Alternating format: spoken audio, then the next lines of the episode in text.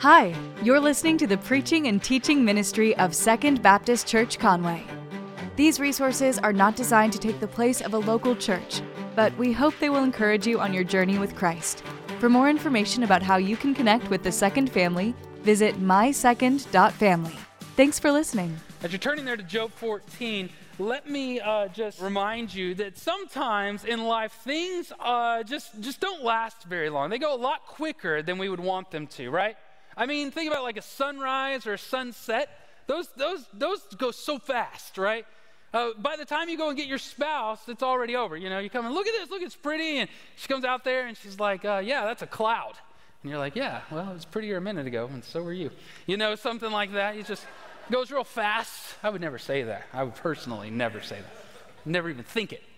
Uh, what about like a bowl of ice cream? You ever gotten a bowl of ice cream and you look down a few minutes, somebody ate all of your ice cream? It's gone, it's fast. Just as soon as you sit down with your ice cream, it is over with. Have you ever spent time with a friend? Uh, a friend that you haven't seen in a while, you hang out with them, and time just flies. It goes away so quickly. What about a roller coaster? Any of you fans of roller coasters? Let me see your hands if you're a fan of a roller coaster. All right, those of you with your hands up, uh, would you want them to go longer? Would you want them to be longer? Yeah, a lot of you do. I don't know why. You just like like hurting yourself that much that you're gonna you're gonna stay in there a little longer. You know. I like go karts. I, have always liked go karts. As a kid, um, all the way, I, I love go karts. There's just something about my need for speed. Don't I look like a like a Fast and Furious kind of guy? Just something about it. I love it. Uh, some friends and I, uh, some staff and some friends, we all we went to some adult go karts. So y'all ever heard of adult go karts? They're like they're like the go karts you play on as a kid, but they are way faster. All right, you got to sign a waiver and, and you got to put a helmet on, have a, have a donor card um, to get on these go karts, a driver's license. You, it's, they go way faster, and you're slamming into each other, going much faster. You know, um, we went on that thing and we all got off praying for the rapture because we were hurting so bad, so bad. And I found out at that point, I am not yet ready for the big kid track, right? But the little kid tracks, I love those, like the one at Branson, and I love those. And every time I'm on it, I just think to myself, man, I wish the track was longer. I want to be on this thing. If this was like a couple miles, that would be fun, right? Just slamming into each other, cutting off my kids and bragging about it. I love everything about that. When I'm on a go kart, when I'm finishing a go kart track, there is almost never a time when I don't walk away from go karting thinking, I wish the track was longer and I wish I had more time to play. I wish the track was longer and I wish I had more time to play. Last week we started this series on Job, subtitled Unshattered. Unshattered. We, kind of like that word. We made it up. You can't unshatter things, right? Once they're shattered, they are shattered. But this series is called Unshattered. And if you know the story of Job, you know kind of how we get to that title and, and where we're going on that. Last week we were in chapter 1, and this week we are in chapter 14. Job chapter 14. I know that's a big leap, but we got to do it so that we can cover all of the material. In between that time, we know in chapter 1 and 2, God allows the challenger to, to confront Job, to take away his children, every dime that he has, and even his health. He sits in this space of um, utter dejection. And as he sits there, you know, at least he has friends. I mean, if you're going through something hard, you, you, friends are good, except for sometimes they're not. In those chapters there, Job's three friends each take turns letting him know that God is good and you probably are not. And if you would just confess whatever it is that you did, then surely God would be faithful on the other side of this. Job has lost his children, his money, his health, and now it feels like he is losing his friendships. And this is the spot between chapter 2 and chapter 14 in which Job finds himself shattered broken, rejected. He defends himself in all of these conversations. They take a turn, they say something, and he defends himself back. In fact, in one of the situations, he even uses courtroom language claiming his innocence. Chapter 14 is the end of his final response to his final friend, talking about how he should just repent and trust God. But before you get the idea or the image that Job is defiant and strong, sitting there standing up against the silly accusations that are leveled against him, know this that's not the place that Job is. He's not strong. He's not defiant. Job looks around and at everything that's happening to him, everything that has happened to him, and he wonders a question that I think a lot of us would wonder, and that is what is the point of all of this? He's broken and tired and hurting and shattered and beginning to feel like life is not worth living. And maybe he's right. Maybe he is right. As he looked around at that, he thought, what's the point of this? Life is not worth living. And just to put it out there, maybe he is right. Job chapter 14, verse 1 through 12 is where we're going to be. Since I don't have my screen, let me look it up a different way. Job 14. 1 says this. Verse 1 says, Man, sorry, that's King James. Anyone born of woman is short of days and full of trouble. He blossoms like a flower, then he withers. He feels like a shadow and does not last. Anyone born of woman is short of days. Now, obviously, anyone born of woman, woman, a female, that's not a birthing human. A woman is a person who is a female, and anyone, any human born of them is short of days and full of trouble. Now, what's interesting is Job takes a popular phrase and sort of twists it, turns it around, and uses it in a different way. Uh, like when you read about Moses dying or other people in the Old Testament dying, one of the ways that they would refer to that is they say that they were full of days. Full of days. I mean, that, that is huge, well lived life. Job takes that phrase and sort of twists it around and says, short of days and long of trouble. Or, you know, like short of days, long with trouble um, you know, just a little days and a lot of trouble. What he's pretty much saying there is that no matter how long you live, it's not very long, and it probably wasn't all that good. That's what he says there. Everybody, no matter how long you live, it probably wasn't all that long, and it certainly wasn't good. His point in this section is clear life is frail and short, and delicate, feeble, and puny. He talks about a flower and, and, and the idea, like, you know, a flower, how delicate they are. Too much sun, they'll wither. Too much water, they'll die. If you touch them, then they will uh, begin to decay. All of that is the way that he refers to this life. He calls it a shadow. I heard one commentator, I read one commentator that, that described that concept like, you know how a shadow throughout the day, your shadow will get longer and longer and longer until it's gone. That's like life. Longer and longer and longer until it's gone. And there's no substance to a shadow, it's just there. It's very dark and a depressing sort of way to look at life. And he's not alone. The wisdom literature in the scriptures, in the Old Testament and in the New Testament, they sort of describe life this way frail. Life is frail, life is puny. Psalms 90, verse 10 says, Our lives last 70 years, or if you are strong, 80. Even the best of them are struggle and sorrow. Indeed, they pass quickly and we fly away. Isn't that an uplifting verse right there? Just makes you want to be like happy. Proverbs 10 27 says, The fear of the Lord prolongs life, but the years of the wicked are cut short. James, James in the New Testament is wisdom literature of the New Testament. And This is what he says. He wrote, Yet you do not know what tomorrow will bring, what your life will be, for you are like a vapor a mist, smoke, that appears for a little while and then vanishes. This is not an uplifting perspective. Life is short and then it ends. It's like when people say, How many of you have heard the encouraging phrase, from the moment you are born, you start to die? Isn't that, isn't that nice? Not a lot of people put that on like a tattoo or anything like that. From the moment you are born, you start to die. But it, it is true. We don't like to think like that, but it is true. Sometimes, though, even the most optimistic among us can understand how delicate life can seem. All of us can agree that, de- that life is so very delicate when we see the life of somebody uh, young pass away too quickly, they die. We look around our lives and we see that it is very much like a flower, beautiful, but it just does not last. Brad and Sandy were uh, friends of mine. They, they lived in a little blue house that Brad uh, built himself. This little blue house with a little two car carport, and it was on Highway 19 between my high school and my house. In fact, it was between our high school, almost dead center between my high school and where all of us lived, right? And so um, they went to our church, and our parents were cool with it. So a lot of times after school, we would uh, stop by Brad and Sandy's house and we would hang out at Brad and Sandy's house. Uh, and they're about 10 years older than me. And so they were, they were like uh, old enough to be all free and they had money and nobody to tell them what to do like our, like our parents. But they were still young and cool, unlike our parents, you know? And so we wanted to go over and hang out at Brad and Sandy's house and literally do nothing. But we just hung out there. They had this daughter, uh, Emily. They only had one daughter at the time her name was Emily, and I adored Emily, all right? And so all you can picture the scene, all of us high school kids taking care of Emily and playing with Emily and just hanging out and being, being grown-ups the way that, that we are.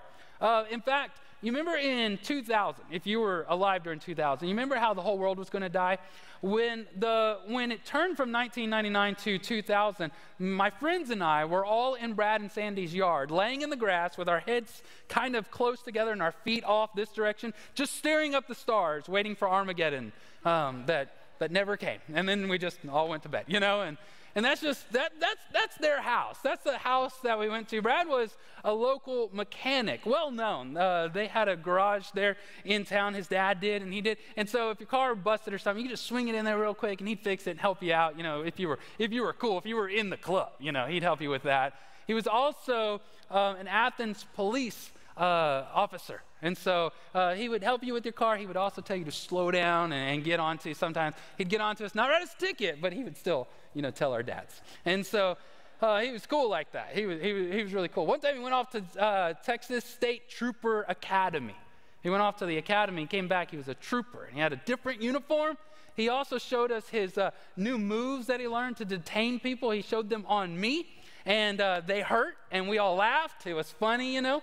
It was all that kind of way. That's that's just how it was at Brad and Sandy's house. It was fun and it was exciting. And 23 days ago, Brad died. 23 days ago, Brad is gone.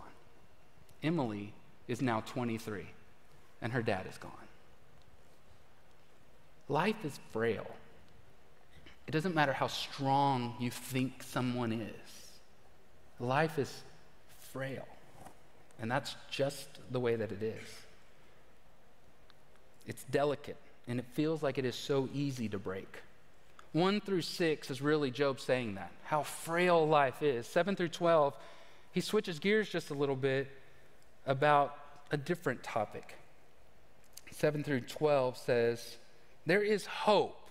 And that's what you like to hear, right? Right after we hear this, life is frail, you hear from the very same speaker, there is hope. But wait, don't get too excited. He says, There is hope for a tree. It is cut down and it will sprout again, and its shoots will not die.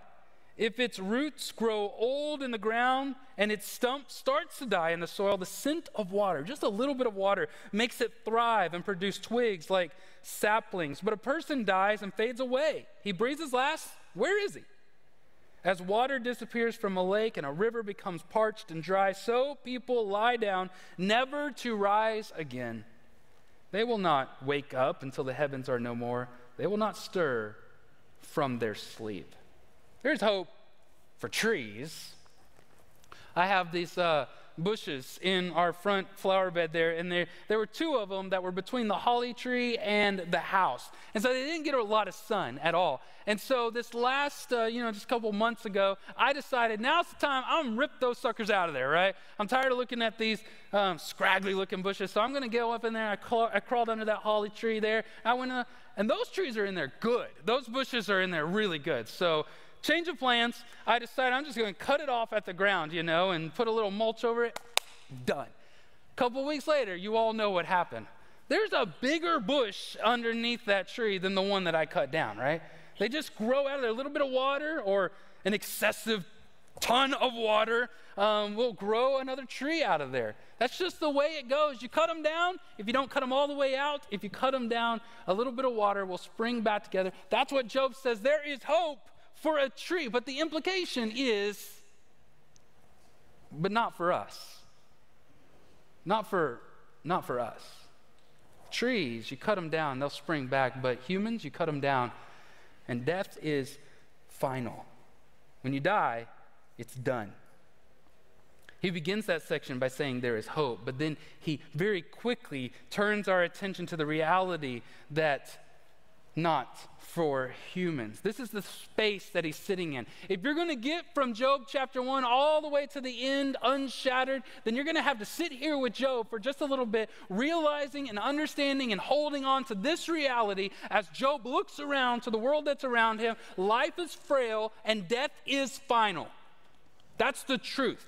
That's what he sees. This isn't just Job being depressed or having a really bad day, although he was having a really bad day. He isn't just being negative, like the glass is half empty. This is true. This is reality. Life is frail, death is final.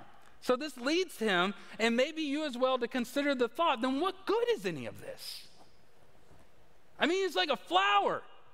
It can be beautiful, but it just doesn't last. And so, this life that I have, this breath that I breathe, my heartbeat, my mind, what good is any of this? It can be gone that fast, and then it is all over. The wisdom of Job rightly notices that this is the way life is. None of us can truly argue that life is not frail. It is here one day and then suddenly gone. Even as you age, you can feel it slip away from you. A flower actually, in those moments, feels more substantive, like it's actually providing something more to the universe and to, and to uh, the planet and to our relationships than we ever would. Who hasn't lost a loved one and every now and again wishes that they had just a few more moments to sit with them and talk with them and to laugh with them and to walk with them? Life is frail and death is final. I watched a murder mystery show the other day. I like those. I don't know why I like those, but I like them. I like the investigation part. The body of the victim was never found. And the mama of the victim was uh, being interviewed and she was, she was sad. She was crying. She says, There's no place I can go to to talk to her. There's no place I can go and visit. She says, There's no place I can take balloons on her birthday. What she was saying is what we all know is that life is frail and death is final. Frail and final. However, but there is this other truth. There is this other point, this other detail in Scripture that Job didn't know and that he couldn't know. In re- the reality is the way in which Jesus reverses all of this. This is why Christians refer to the story of Jesus as good news. Why? Because Job is right. Life is frail, death is final, but the good news is that Jesus changes all of that. It turns out that death is not final. For the person who rejects Jesus as their Lord and Savior lives as though Jesus is not king, then when they die, when they humanly die, then eternity is spent in eternal death. That death is forever for those people who reject Jesus. But the people who trust in Jesus as their Lord and Savior, turn from their own wicked ways and follow after Jesus, then death is just a momentary transition from this life to the next. It is better life, death is not final. Death is just momentary for the one who believes in him. John 11 25 says, Jesus said to her, I am the resurrection and the life.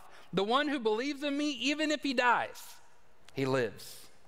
That's what Jesus says. Death is momentary. Philippians 1:21 Paul writes, "For me to live is Christ and to die is gain." Death turns out for those who believe in Jesus Death is just momentary. Job said, rightly so, death is final, but Jesus flipped that on its head and those who believe in him. Which means this if Job observes that life is frail and death is final, but Jesus reverses that, saying death is only momentary, then life is not as frail as we would think it is. If we were to be uh, if we were to move from this life to the next, only to be in the same frail, puny, um, broken, and delicate existence, then we would only be partially comforted. But Jesus promises more than that. Not a frail life on the other side of death, but, but a real life, a living life. 1 Corinthians 15 52 through 57 says this The dead will raise or will be raised incorruptible, and we will be changed. For this corruptible body must be clothed with incorruptibility, and this mortal body must be clothed with immortality. When this corruptible body is clothed with incor- incorruptibility, and this mortal body is clothed with immortality, then the saying that is written will take place Death has been swallowed up in victory. Where death is your victory, where death is your sting. See, what Jesus did was take the true thing that Job observed and fixed it.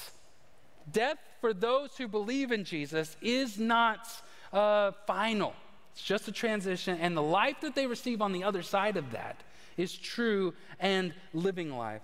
This all means that we shouldn't leave here downcast or depressed by what Job said. He saw what was true, he just didn't see all of the truth.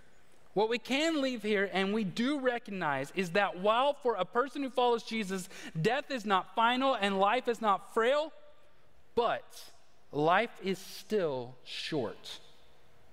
Jesus didn't change that side of the equation.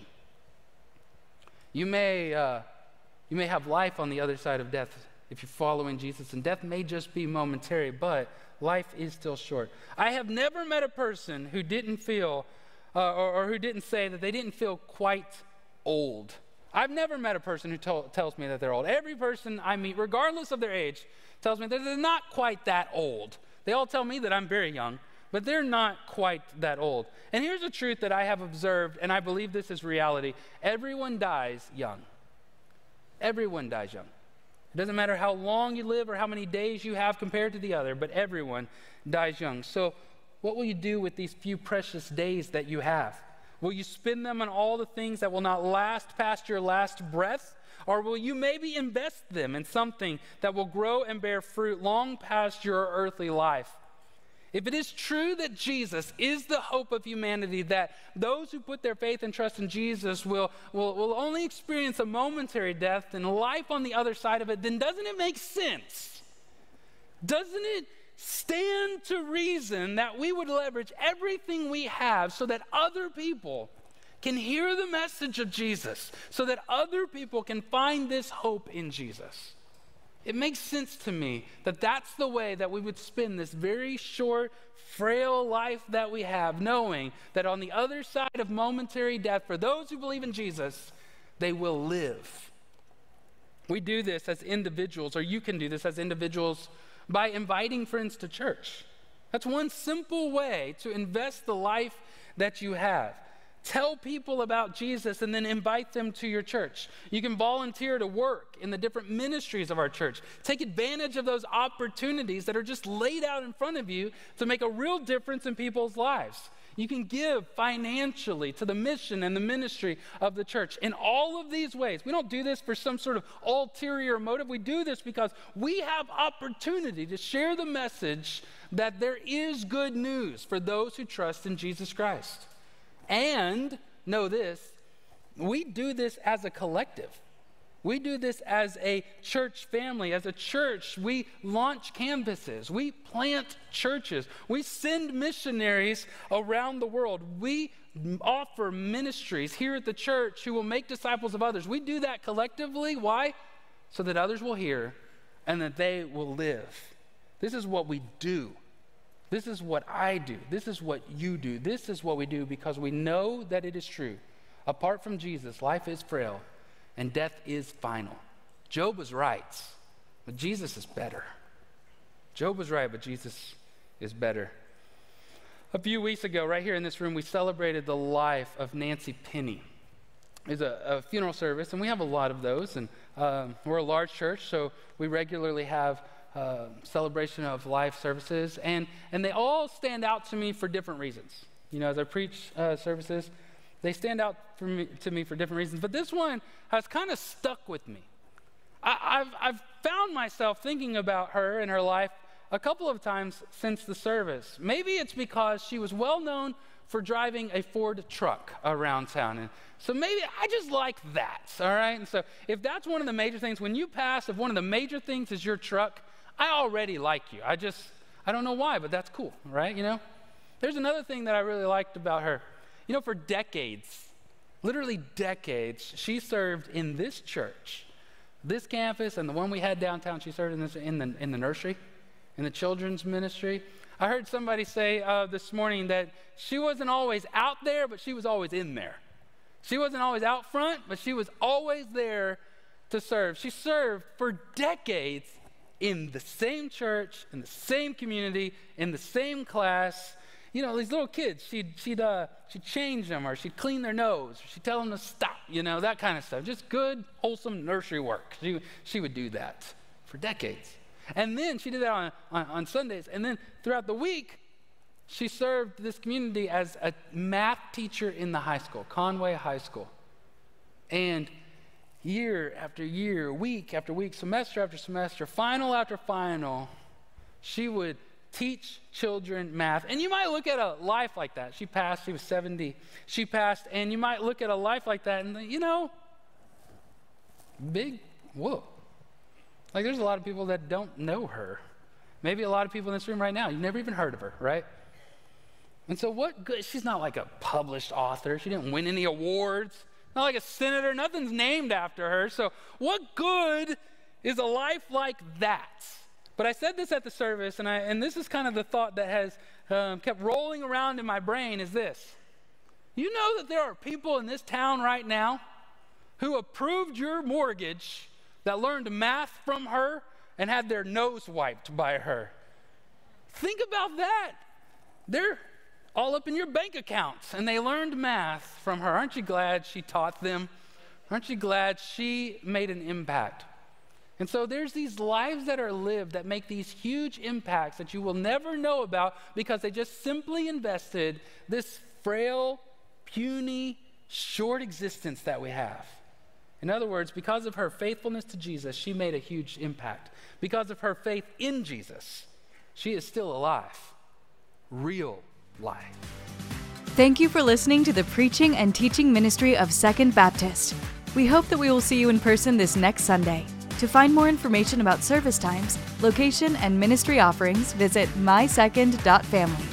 Thank you for listening.